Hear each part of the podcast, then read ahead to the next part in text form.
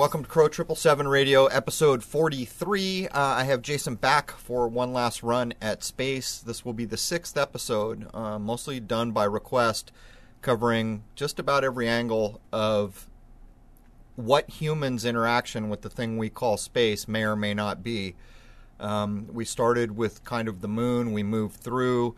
Uh, this episode's going to cover Virgin Galactic. This is actually a very interesting episode because Jason always puts together a little research to kind of keep me from swaying the whole conversation in a typical way that I would. And in that, we even uh, present some supposed aeronautics experts evaluating what Virgin Galactic is is claiming. And I hope I didn't say SpaceX earlier. I meant Virgin Galactic. That's what we're covering here. Um, and it, it's just every part of it you look at you come up with questions. And there are some parts that we're going to cover here where you simply can't balance what's going on. It just, the, the ring of truth is not in it. I think we've done, what, nearly 12 hours uh, of covering space, but there is quite a bit in this episode and quite a bit in the second hour. Um, as an example, there are now more private corporations who are building supposed spaceports, actually countries and apparently the Vatican or priesthood is somehow getting involved. Um, it's all very interesting, but what's in a name? You know, we all hear this over and over and over. Jason and I cover this. The naming of things at this kind of very high corporate level is a big deal. They don't do it lightly, they plan it carefully, and I would ask, what's in a name? We will cover, uh, shoot, what's it called? Something Blue is one of the new uh, private corporations making a space run, we are told that we will cover. And they're naming their ships after Aldrin, after Armstrong, after Shepard, and we've already demonstrated what the Apollo missions were the Apollo missions were a lie. It's not really an arguable thing. Um, these are things that you can look at. You can look at the work that other people have done. You can look at the parallax method used on all the imagery, which can be replicated any day of the week to demonstrate that the moon landing and the Apollo missions were stagecraft and spellcraft. So, for a new company to be coming along to privatize supposed satellite launches or anything else and be naming their vehicles after the fraudulent Apollo mission astronauts is really a very telling thing. But what else is in a name? I mean, we cover some of the naming of what Virgin Galactic is calling its supposed, I don't even know what to call them, spaceships, planes, I don't know what they are. Um, they're, they're set pieces. As a matter of fact, I would go so far as to say that I may do further work at a, a later date if I come back around on space anytime soon um, to kind of discover whether the complete spaceport in Truth or Consequences, New Mexico, is basically a facade, a set piece, basically stagecraft to convince people that they are actually doing things and working up to taking tourists to space. Um, at any rate, it's all nonsense to me, and I think we demonstrate that pretty well in this episode. Let's jump in. All right, man. Welcome to Crow Triple Seven Radio Podcast. This is episode 43, and as promised, we will be taking apart the privatization of space, specifically Virgin Galactic and Sir Richard Branson. Although, after doing some more research on what it means to be a knight, I'm not sure that Sir Richard Branson gets to say Sir. And there are even silly stories out there now about how he should lose his knighthood because of tax evasion and all this other nonsense.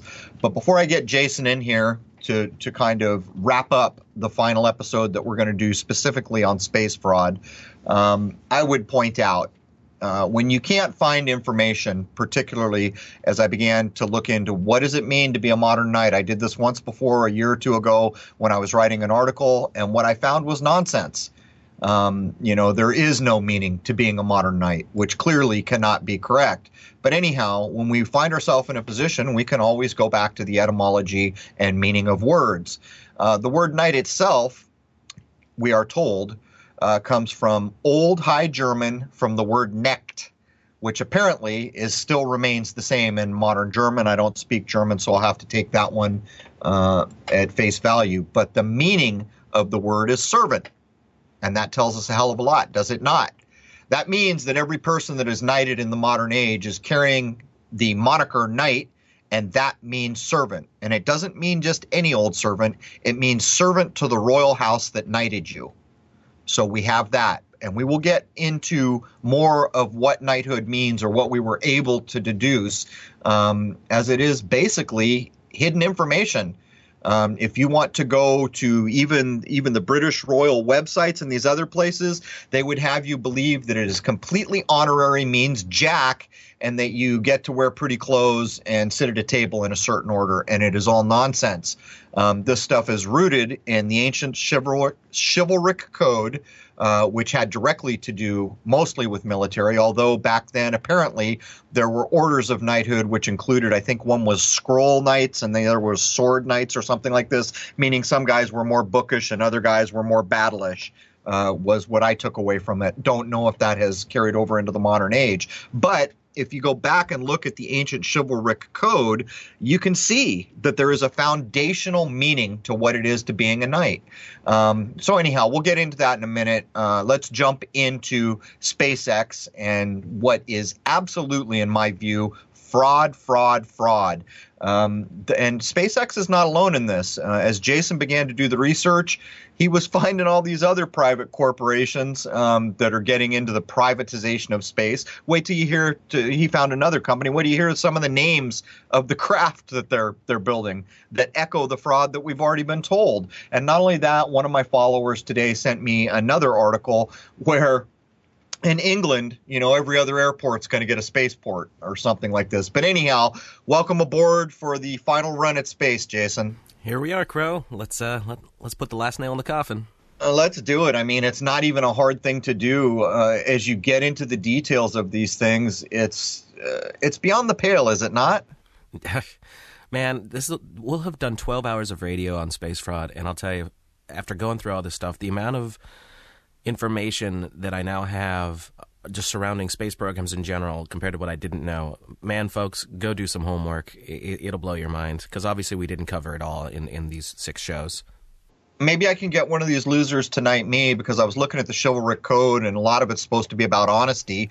So, you know, we, we've kind of honestly assessed what's going on here. Is there a, a knighthood in this? You know, not joke, but anyhow, um, what do you want to do here? Do you want to just jump straight in and include the the remainder of the the knighthood information as we get into Sir Richard Branson? And by the way, um, I'm not even I don't think Sir Richard Branson can call himself Sir, but I'm not certain about that. He is a knight bachelor, which is uh, let me see how the ranks go. He, I don't believe he's a sir because only the two top ones can. Uh, Knight that's, Grand Cross and right. Knight Commander. But uh, anyway, before we got into Richard Branson, I saw a really interesting news article on SpaceX. I wanted to. Uh, oh yeah, yeah, yeah. Bring Up. You, you um, got to cover that. Yeah. Uh, this is from on February 14th, 2017. SpaceX is launching a lethal pathogen called MRSA into MRSA, space. And, and MRSA, sorry yeah. to step on you, but but that's isn't that Valentine's Day? Yes. it is. Happy Valentine's Day, everyone. We're launching deadly is, pathogens man. into space. Spellcraft in space.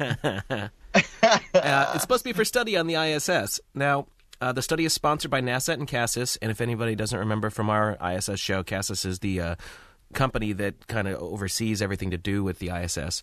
They claim to want to see the effects of near near zero G gravity, uh, what it has on the gene expression and mutation patterns on this very resilient pathogen. Uh, it, this this pathogen particularly flourishes in environments. Get this that are crowded and confined. Now, if there's any reality to the ISS, why on earth are you taking this thing there?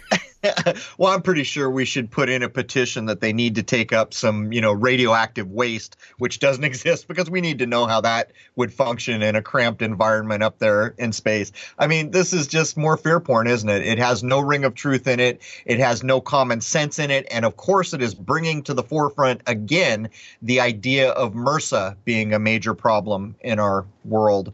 Um, I don't know what to say about this. February 14th, really? Really? I mean, come on, man. Well, the other thing is, if there's any reality to any of this, um, SpaceX has blown up a lot of stuff.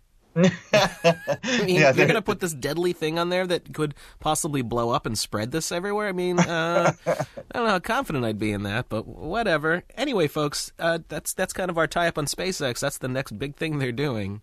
Well, there it is, man. The headline for Valentine's Day 2017 MRSA in space.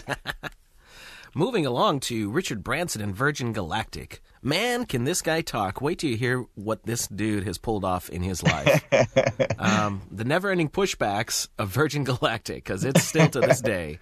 the never ending story, right? Yeah. Richard Branson, born on July 17th, 1950, in Blackheath, London, UK. So, so, so there it is, man. He's he's right there at the. Uh, yeah, he's know, right there in, the, in the in the heart of it. Yeah, the, the the height of the sun's power at the solstice in the summer. So he's a little little beyond it. But anyhow, sorry. Uh, he expressed from an early age his desire to be an entrepreneur. At 16, he had his first business venture with a magazine called Student. So, being clever from the very beginning, it looks like. In 1970, he set up a mail order record business. In 1972, he opened the first of the Virgin companies with Virgin Records, which later became known as the Virgin Megastores. Uh, the Vir- Virgin name supposedly came from the fact that he didn't know what he was doing, so he was a, a newbie at this you know, with, with, this bullet point that you've just hit here, opening up a record business in 1972, it really puts him in the heart of the fraudulent music industry that you and I covered all the way back uh, into the war on the young generation of the 60s and the psychological operations that all modern music is. Um, and this comes through record companies. So the idea that this young guy is setting up a record business out of the blue is patently ridiculous, ridiculous to me he was put where he was to do what he was doing, and the idea that he named it Virgin uh, to me is is nonsense. Um, it's named Virgin for the same reason we have a Virgin Mary, for the same reason we have an ISIS. It's the encoding of the upper class. That's what Virgin Records is about. And if that was even a true story, why did it follow him to Virgin Galactic? He's not a virgin anymore. He knows what he's doing. He's a grown man. So there's really no um, no holding water with this, and the encoding of this whole idea to me is blatantly you know, I can see right through it. If we had not done all the episodes on the kind of psychological operation that early rock and roll and everything that followed it became, uh, delivered us delivered to us through the record companies. Of course, Virgin is that, and there's really no getting away from any time you see the word Virgin uh, from the upper crust elite in this world. It's encoding an idea, and that idea is ISIS. Well, let's talk about this real quick. If he got into the music business, albeit on the retail side. Britain, as uh, we were discussing before the show started, is a very small country in comparison to, say, the United States, and their big figures um, are kind of a bigger deal to the to the British folks than than say like the insane amount of celebrities we have in, in the United States. So someone like Richard Branson getting out or making a big deal about what he's doing in the early days. Think about who he got around very quickly. He got around people like Jimmy Savile, right? And uh, for anybody who, uh, who is not familiar with this, that is the guy who is at the heart of this pedophile ring that's all tied in with the British royalty and all that. And anybody who is in entertainment, who is involved with the BBC or music or anything to do in, in England, man, you were you got involved with this stuff. There was no way you didn't. There are people who came out of the woodwork after Jimmy Savile died a few years ago. Um, just totally this guy was in everything. He had his claws in everything and everyone, and is he's the most vile, disgusting human being ever. And there's no way Richard Branson in his early days wouldn't have been around this. Well, I mean, come on. Um, what you're looking at, you know, this this relates directly to the chivalric code of how back in the day, supposedly the foundational, you know, precepts for what modern knights are became knights. We are told um, that back in the day, a kid at age seven had already been planned to become a knight. At age seven, he became a page, like a Jimmy Page, maybe I don't know. Um, anyhow, he became a page. I think it's age 14 or 16 or in the neighborhood. I'm not looking at the, the numbers right now. Um, you could start to think about moving up to Squire, and I believe it's age 21. Uh, you could begin to take formal steps into being uh, knighted or you know join the order as a knight in some way. Right. Uh, I, I've forgotten exactly what it is, but what you're looking at is what Richard Branson is here. Not only is he knighted, here you're looking at a kid that steps into the music industry, and we know what the music industry is. Um, the music industry is what it is, and we've demonstrated that Tavistock, that the CIA, that the universities in America, big universities, all had a hand in using the music industry as a psychological operation to basically grab a hold of an entire generation and just retard it down to meaningless nonsense. A generation that really wanted to change the world, but as we watched what happened with music, we can see it's up into rap now. And rap is like a stripped down, blatant, in your face version of the things we covered from the 60s and the 70s. So I would point out that you're looking at a night that we know what the chivalric order chose these kids out to start their path at age seven. And here we have a young Richard Branson stepping in to the, the world you just described. Although I always have problems with the pedophile stories because I think so much of it is just fear porn to get people to look in a different direction. And while I'm sure this kind of thing goes on, uh, I don't think we're going to learn about it through the news. But anyhow, I, I kind of took over there, Jason. Go ahead. Well, the Virgin brand uh, grows rapidly throughout the 1980s. Branson sets up Virgin Atlantic Airlines. So he went from the music business to airplanes. And, there you go. Uh, expanded into the Virgin Records music label. So he's signing big artists, all that. So he, he branched out into everything, and this is where he made a lot of his money. Now, getting on to what we were just discussing, in 2000, he is knighted by Charles, Prince of Wales, on March 30th, 2000 at Buckingham Palace for services to entrepreneurship for his work in retail, music, and transport. Uh, Branson had interests in land, sea, and, and space travel. On uh, so on the whole knighthood thing, since 1917, the British government has been awarding notable citizens with spots in the Most Excellent Order of the British Empire, Originally, the order was meant to honor top notch civilian and military behavior during war, but it had quickly been expanded to include peacetime achievements as well. The order has five separate ranks. From the top down Knight Grand Cross, Knight Commander, Commander, Officer, and Member. Only the top two ranks are actual knighthoods, which means they can add the title of Sir or Dame for women to their official name. All members can add the initials to the end of their names in anything they want, want to use. It seems to be just an honorary public image sort of thing, as we were discussing, uh, and they're allowed to go to various functions with depending upon your rank, your accoutrements given to whatever rank you are. Uh, pretty much, it's it's you know you get to have lunches with the queen mum and all that kind of thing, and any any big hoopla event, you get a, a slightly better table, I would I suppose. So so let's take that apart a little bit. You know, let's let's take it apart at face value. The things that we can look at and know. Let's use Sir Elton John, although I don't know if he's allowed to say Sir. Everyone tends to call him that. Um, he was integral in the death of Princess Diana. The Princess Diana death was a hoax. It was a put up. It was just more of the same that we get from these people, even complete with the years of mind programming before it happened, because they had everyone calling her Princess Di before she died. And there are plenty of people online doing the work to demonstrate uh, what these royal and upper crust folk do with these false kind of fear porny false violence events, um, how they kind of recycle themselves into a new position. But if we go back um, to the idea of what knighthood um, might still be, since we can't get anything more than you get to play dress up and sit at a special table, um, here's some information that I think arguably demonstrates that it all relates to the patricians or the royalty of Rome. Um,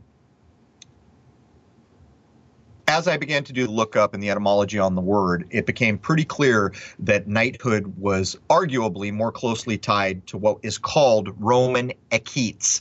It's E Q U I T E S. Not sure how to pronounce it. I think it's equites. It might be equites. Not sure. But anyhow, the equites um, so the singular would be eques, and um, they are some sometimes called knights. In modern times, because of their involvement with horses, constituted the lower of the two aristocratic classes of ancient Rome, uh, ranking below the patricians or patricii, a hereditary caste that monopolized political power during the regal era, yes, the regal or royal era, um, supposed to have been 753 to 509 BC, and during the early republic, which they cite as 338 BC, a member of the equestrian order was known as an equus. The plural of that is equites. And of course, that would be where we get our word equestrian, which also means horse. The reason this is important to me is because when we start digging into this royalty, elite, Masonic nonsense, every road you look at is going to go to Egypt or Rome or both. And what you are looking at here is that knighthood arguably came from the patrician or royal classes of Rome, of which there were two. The higher being, you know, basically the royalty of Roman society, and the lower class being the knights and these were servants to the higher class. These were people who had to go to battle if called upon, and all these other things. Um, but let's get a little more into it. Um, anyone who wants to can go look at the chival- chivalric or the chivalry code of the Middle Ages, um, and you should. It's a very interesting thing to look at. Jason just defined the five separate ranks, and that the first two can actually use the word sir. So here's all these rules coming forward from chivalric days we are told actually existed when there were all these responsibilities of the servant or the knight to the royal family that knighted them. So I looked up what are the benefits of being a modern knight. Well, here's where you can begin to see the nonsense. Here's what came from two or three different sources, and I even went on the the royal kind of some of the royal websites to try to find out what's going on and didn't get very far. But here it is: benefits of a modern knight.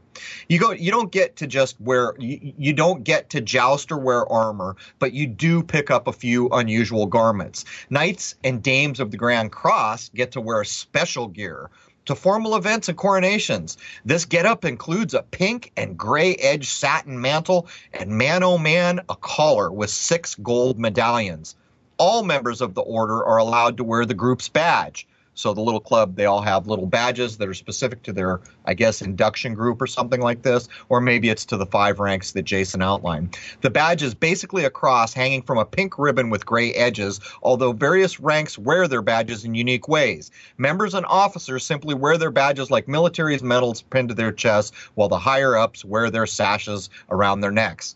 Now here's where it gets a bit laughable. Other benefits include getting a spot in the British Order of Precedence. Well, what the heck is that? Well, what that is, is an arcane system. For those who don't know what arcane means, I'm not looking at the definition, but basically it means a mysterious thing that very few people know the truth about.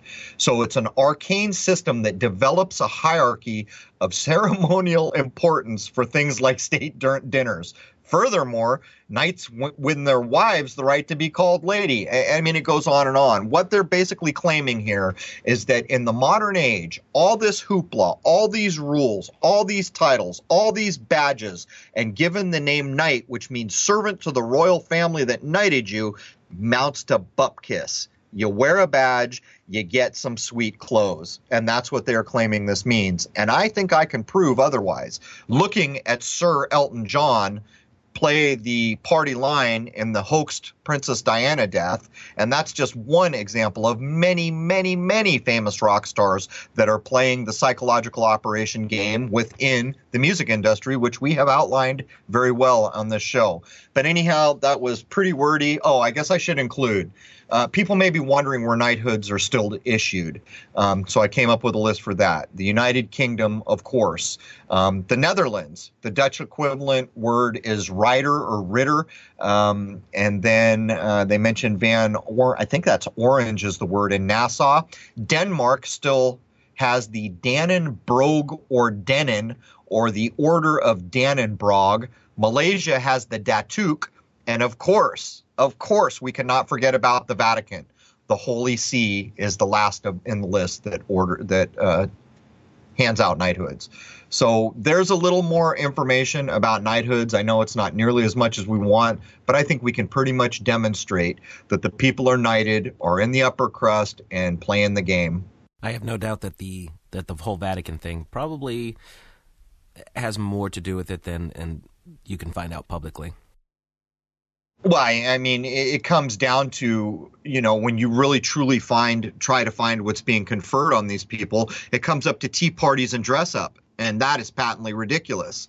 Um, there there is a basis for knighthood that goes all the way back to supposed ancient Rome, if there was such a time. But so much of the nonsense we see, even the makeup of our Western world, uh, you know, we have a Senate. Well, where did that come from? Supposedly Rome all ro- all roads do lead to Rome, regardless of the actuality of that place in history. It's hard to know because uh, so much of our history has come through royal houses and you know people who had the good information. But anyhow, maybe we should get back on track here, Jason. That's about all I can add, and I looked pretty hard.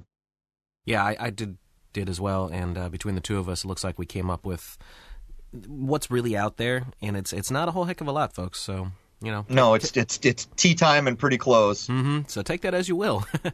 um, yeah. So Richard Branson has been a very public figure and uh, publicly has this taste for adventure and humanitarian work, especially in the UK. Big, very big figure there. He's always in the, in the papers and everything. He is considered one of the most prominent figures in modern British culture. In 2002, he was named in the BBC's poll of the 100 Greatest Britons. In July 2015, Forbes listed his approximate net worth at $5.2 billion. So he's not even uh, competing with old Elon there. Tony Stark's got him pounded down. well, you know, you and I talked about the idea of what it means to be extremely wealthy, and we were bandying about um, can an average person work their way up to billionaire and be allowed to do it? And we were really questioning whether that's even possible. Um, you know, there was an old Simpsons episode where Monty Burns lost some handful of money, and it was enough to have put him from billionaire to millionaire. So all the billionaires took him out, threw him over the fence into the you know the slums of where the millionaires live, and he was screaming and scratching his chest. And I thought it was so. I'd been thinking about this idea for a long time, and what really brought it to the forefront for me was that people are now taking apart the lotteries in this country. Um, and God I should have got this information up in front of me, but apparently, I don't remember if it was Newtown, Connecticut, Sandy Hoax, or one of the other proven false flags. Someone had apparently won like a hundred million dollars from the lottery twice that was complicit in those fraud events. Um, and that wasn't even what started it. So we begin to see um, the total epic control over who gets money. And it almost appears to me now that lotteries are nothing more than a way to pay off chosen people um, in a completely untrackable way, I would add. But think about it. Um, if an average person works his butt off and makes it to millionaire, will the system allow that? And I imagine, yeah, there's probably quite a few millionaires out there. But when you start to get to serious money, like a hundred million, where you might have sway over things, um, can can a person just work their way up to that? And for the life of me, it looks to me like most of the billionaires in our world and the really wealthy are absolutely connected to the elite, uh, on arms tossed from the royal families. So I mean, it's something to consider. You know, I was thinking about this uh, actually yesterday while I was driving around. What would happen if I suddenly had $10 billion or something like that? What power would I have and what could I do? And, you know, the the very first thing that came to mind is I could buy every billboard and every advertising thing that I wanted a- anywhere, like the entire United States. I could put the same message everywhere if I wanted to, and right. and, and I wouldn't even bat an eye, like because it wouldn't be that much, you know. So I mean, if you think about the kind of power that someone with billions of dollars can have, just let that sink in. Think about what you literally could do and how much these people don't do. So I'll, I'll yeah. just leave it at that. Well, I mean, it even harkens back to the to the early 1900s, where there's actually records of uh, investigations by a government that may not have been wholly, you know, baffled by then. Hard to know. Um, they're looking at some of the richest robber barons, identifying the 12 most influ- influential papers, and buying them basically with pocket change to completely control the narrative in this country. And I think that's exactly what you're getting at.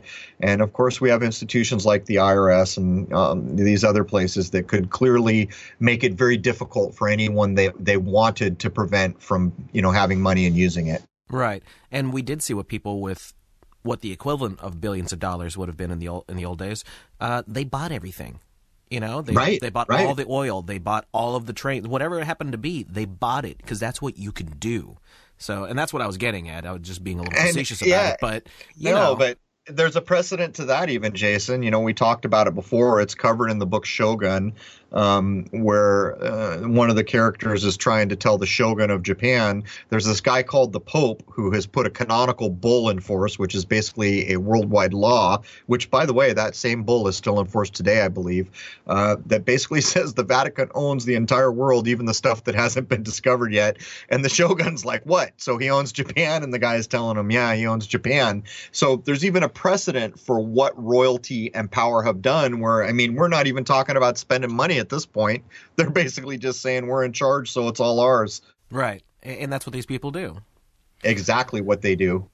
All right, so uh, back to Richard Branson. He has done an insane amount of media appearances over the years on all kinds of fronts. Uh, I mean, I just found tons of stuff on him.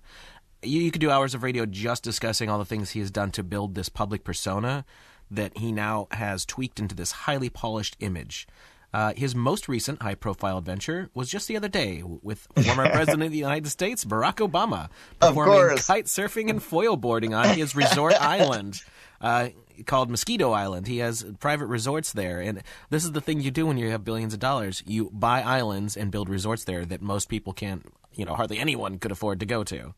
Well, I mean, come on, Moskito Island, and they even play the you know the old phonetic spelling because nobody's quite sure how M O S K ITO instead of the regular spelling of mosquito came to be. But of course, Mr. Richard Branson prefers the older phonetic spelling, which is attributed to misspelling back in the days of sea ships. The funny thing that got me about this is Moskito Island. Of course, it is. This is where the uh, the parasites live on Moskito Island. you see, ro- royalty and elites are basically parasites on all of us. Um, they don't contribute anything of value to our world. What they do is they limit us. They tax us. They make laws for us. They make rules for us. They own everything. They are parasitic in nature. So I thought it was pretty apropos that Sir Richard Branson uh, has Moskito Island in his uh, holdings. Yeah, it is pretty funny. So on to Virgin Galactic. It was registered as a company in 1999, three years after the Ansari X Prize was announced. The X Prize would award $10 million to the first non government organization that flew people into space using a reusable spacecraft twice in a two week span. Branson had been interested in spaceflight since the 1960s, and he sponsored Burt Rutan's Scaled Composites Company bid to get the prize. On June 21, 2004, pilot Mike Melvill flew Spaceship One, or SS 1 as they usually call it, on the first private manned spaceflight. On September 27, 2004, Sir Richard Branson and Burt Rutan announced plans to build the first commercial spacecraft. Rutan and his company, Scaled Composites, won the X Prize, and this set the stage for Virgin Galactic. Uh, clearly still a virgin. I guess he's still a newbie at the game, so Virgin's going to follow him all the way through. Um, I, I, mean, but you're looking at the setup here. You know, setup in what 1999 here. Um, the X Prize. You know, that's a heck of a thing where they're offering 10 million dollars to any non-government organization that can, you know, make a vehicle that goes up to the edge of space. And I always get this wrong. I guess the you looked up the actual day. I always say like 24 hours or 36, but I guess it's two weeks. Um, they have to use it twice within two weeks. So so it needs to be reusable. You would imagine that more people would be going at this in some way, although it almost seems like these private corporations, and we'll announce more than just SpaceX before we get out of this episode. Uh, maybe people are put off thinking that they can't compete with, uh, you know, the whole crop of up and coming privatized space guys. The thing I don't understand, and maybe we're just not as advanced as I'm thinking we are, but why are they all using rockets? Is there seriously absolutely nothing else? There's no sort of electromagnetic propulsion technology that's that's at least somewhat working. I mean, I, I've looked into this stuff. Um, I mean, this is 2017, not 1922. Do, do we really not have anything other than freaking rockets? Oh well, I mean, look look at look at the things we can look at where so much of the technology we supposedly have came from either a sci-fi writer or a movie. And in every movie that shows spaceships, you see a kind of craft thing like an airplane of some sort taking off from the ground and going into space. Um, that is constantly the way it's portrayed. And clearly, um, you have to get to a simpler solution no matter what you're trying to do. So the idea of rockets does seem like Flintstones at this point, doesn't it? It, it does to me, and it really bothers me. It's like all you guys are doing is building bigger rockets, and the damn things still blow up. You know, I mean, you, you're talking about they're bombs, really. They're controlled explosions. And not only that, we're in the age of everything needs to be re- recycled and reusable, and this is not what rockets are. Um, they fall into the ocean, don't they? well. yeah.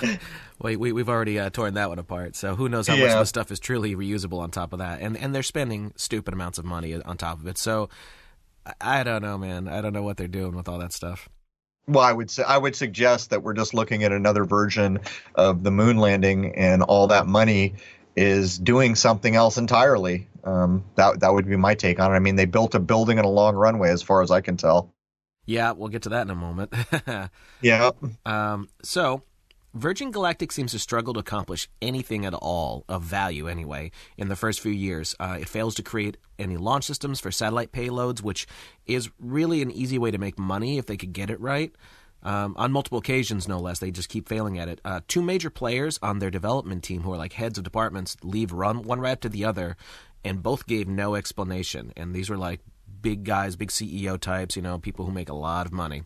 Um, and this is after a company called I'm not sure how to pronounce this. A A B A R. I don't know if it's Abar or Abar Investments. Yeah, Abar. Yeah. Mm-hmm. Yep. A sovereign wealth fund owned by the Abu Dhabi government invests $280 million in July of 2009 for a 31.7% share of Virgin Galactic. Uh, Abar pledges to invest an additional $100 million if and when Virgin Galactic develops a viable small satellite launch system. I, I don't Which even know what to say. did. Yeah, I don't even know what to say about that. You know, we covered in the last episode how um, supposedly SpaceX got granted the national security certificate they needed to do this whole supposed fraudulent satellite game. And here we see it again with the Abu Dhabi government getting involved. I mean, it never ends. Um, all the powerful names that you're going to hear in this episode, in my view, are complicit in fraud.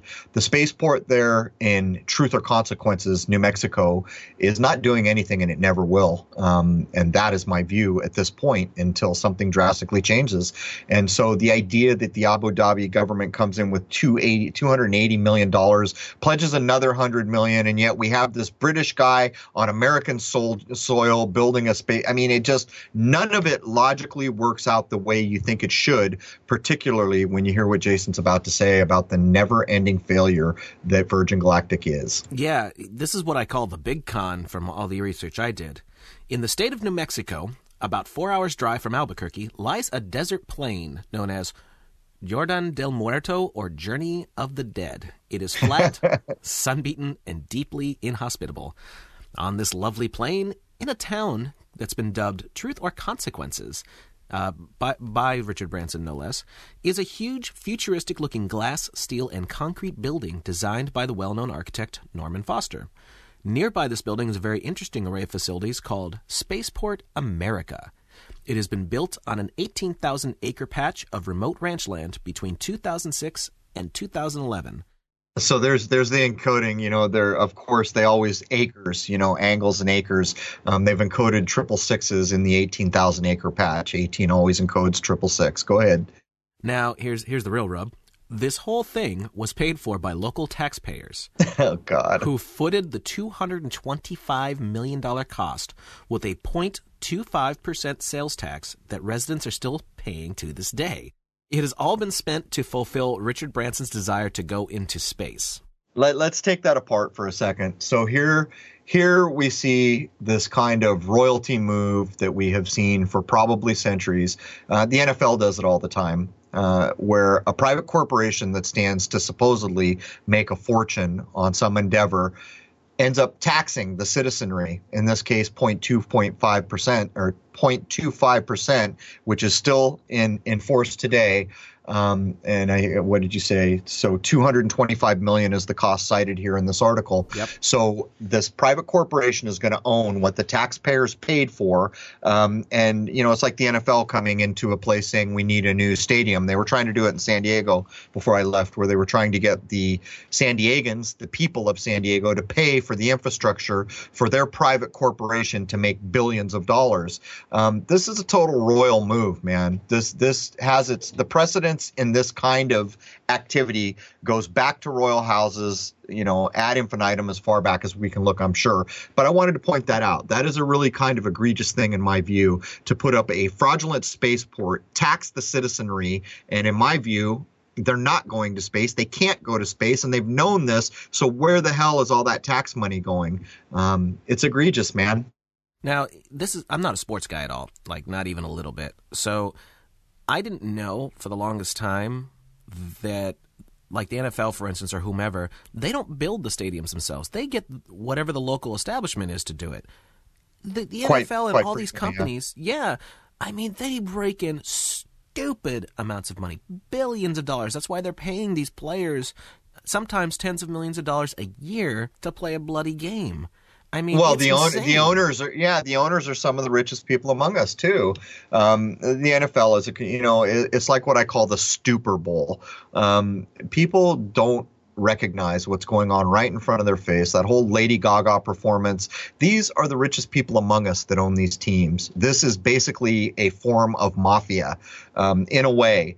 But when you watch what they are doing with their spellcraft and their programming uh, through television shows that are going out to hundreds of millions of people, um, it's a wonder that more people don't wake up to what's being done right in front of their face. They're basically being poked in the eye, um, and they're basically being used. But yeah, these very rich people get very poor people to pay for their infrastructure. Happens all the time. Well, it seems like Richard Branson is is just, you know, the football teams and all that. That's that's like who can have the biggest toys. Well, maybe Richard Branson is just trying to up up them one and be like, ha, but I can do space. So who knows? Yeah, but I mean, if you really thought about that in the circle of people who are in the know, um, if anything I've said is correct, um, then all those people know this is a charade. The Abu Dhabi government knew it was a charade. Um, this is just the the maintaining of lies to keep a world population completely clueless about where it is we exist. And this idea that we are going to be space travelers someday, well, wake me up when it happens, I guess. Well, the other thing, take note with the, with that getting involved, it's not just a private corporation anymore. Now a government is involved. Right. And they own thirty odd percent shares, so that's right, that's yeah. not totally civilian anymore. You know, now there's a, a, a a country's government involved with it. So well, then you could further make. And I almost said something when I was going through that art, the, that part of the article that you wrote, or the bullet points. Um, not only is a government now involved, but governments have militaries. And if anyone doesn't recognize, if we were truly going to the true high ground, which is space, that is the ultimate military application. Think back to Ronald Reagan and Star Wars. Oh, we're all going to have Star Wars named after a damn movie from 1977. Again, showing you the nonsense of it.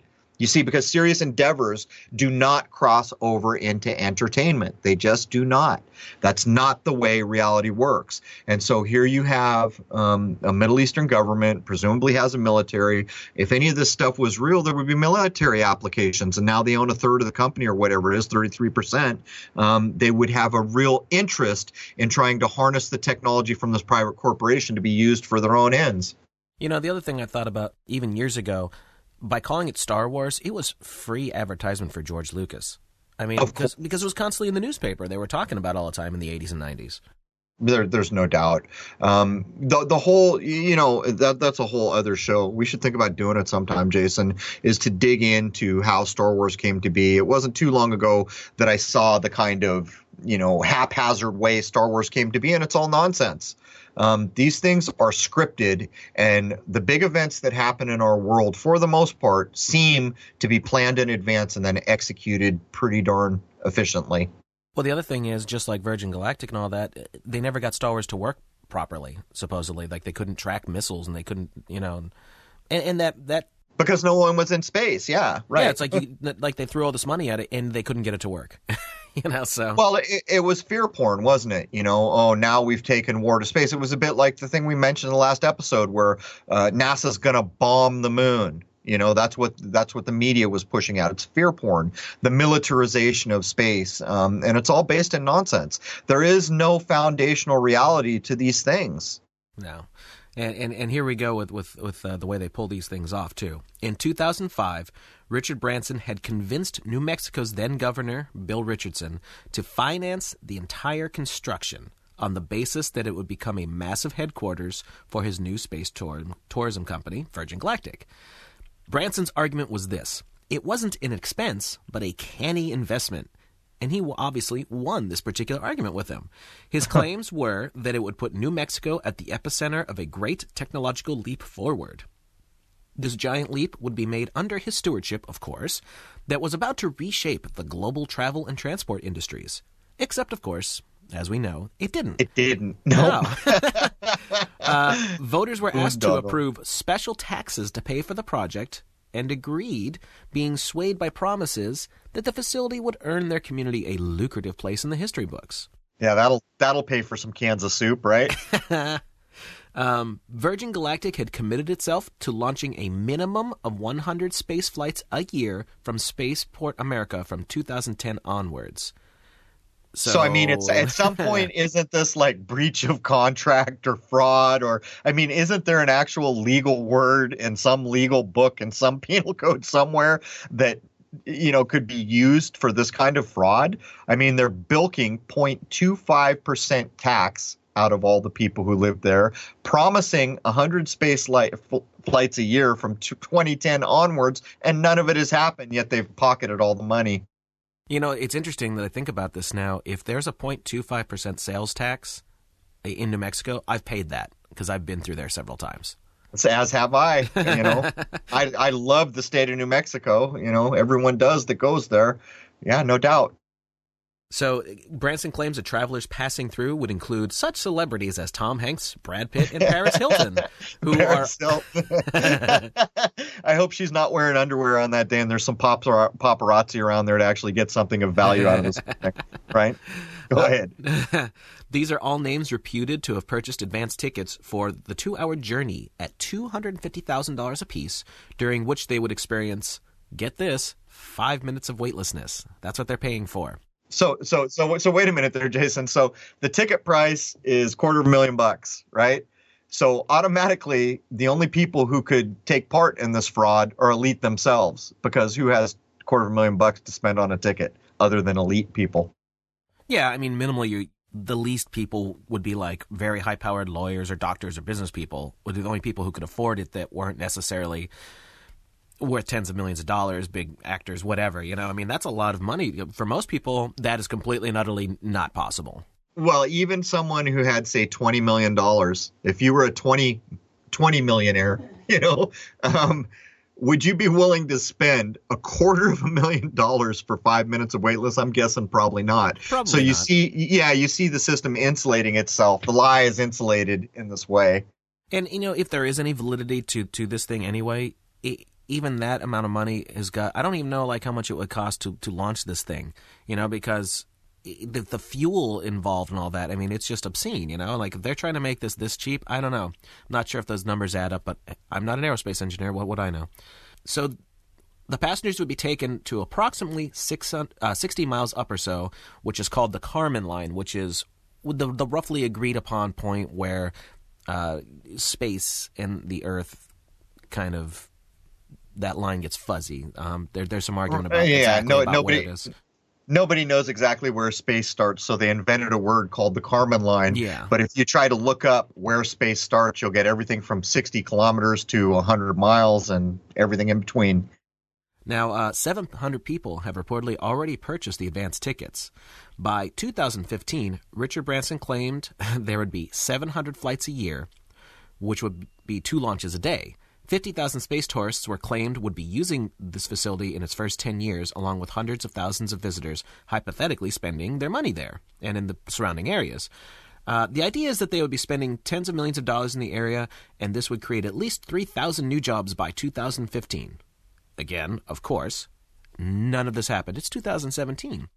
Right. At the facility's official launch ceremony, Branson claimed that Virgin Galactic was on course to send customers into space by 2008 or early 2009. Now, most of the building work on the facility was already completed several years ago. It's just the interior is waiting to be fitted out, which, of course, they're not using it, so I guess they're just not going to bother.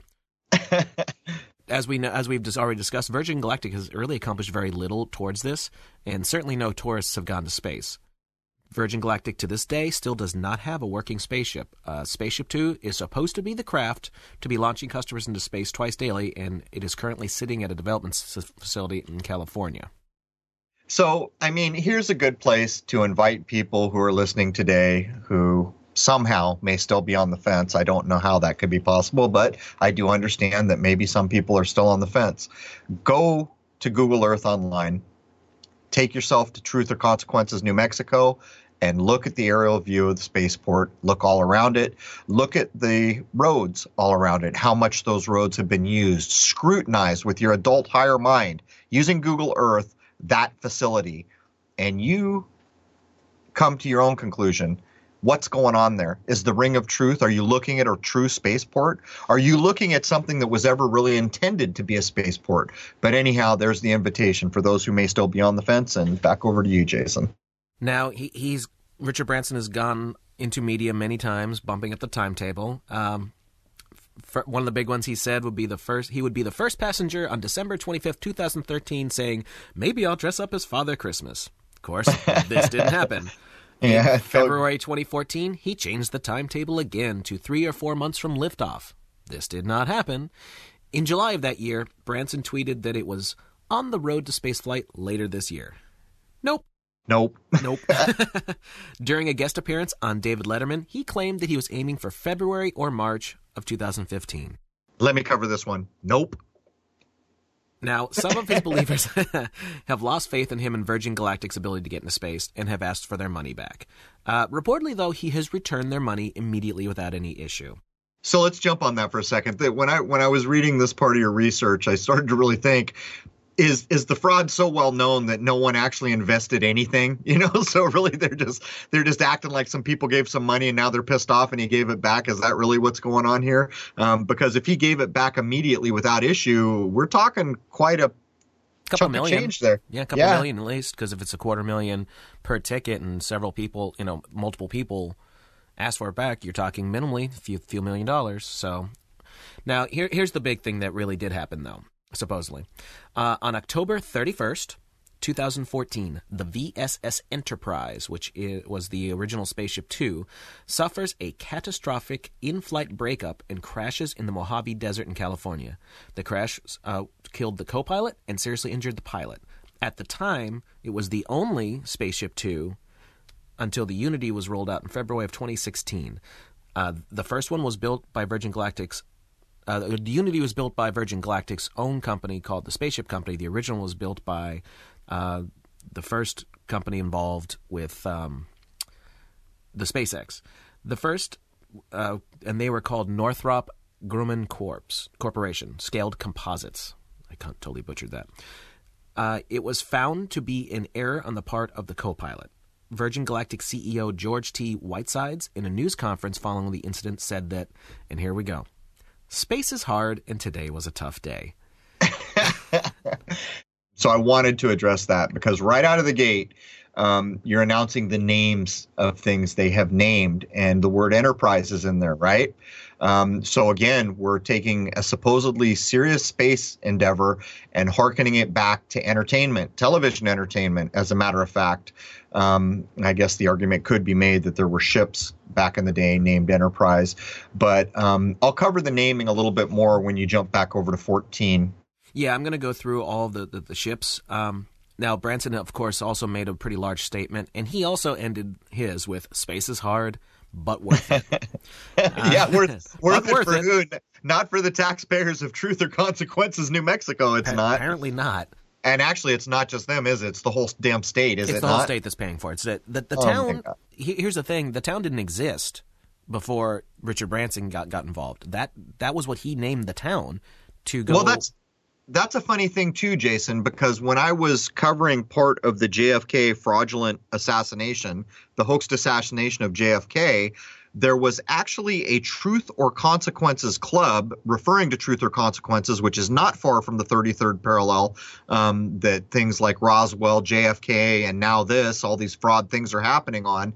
Um, so that's an interesting thing. There must be a basis pre Branson for Truth or Consequences because it is in existence in at least 1962 um, from some of the research I did on the on the hoaxed assassination of JFK. Now that's interesting. We'll have to look more into that then.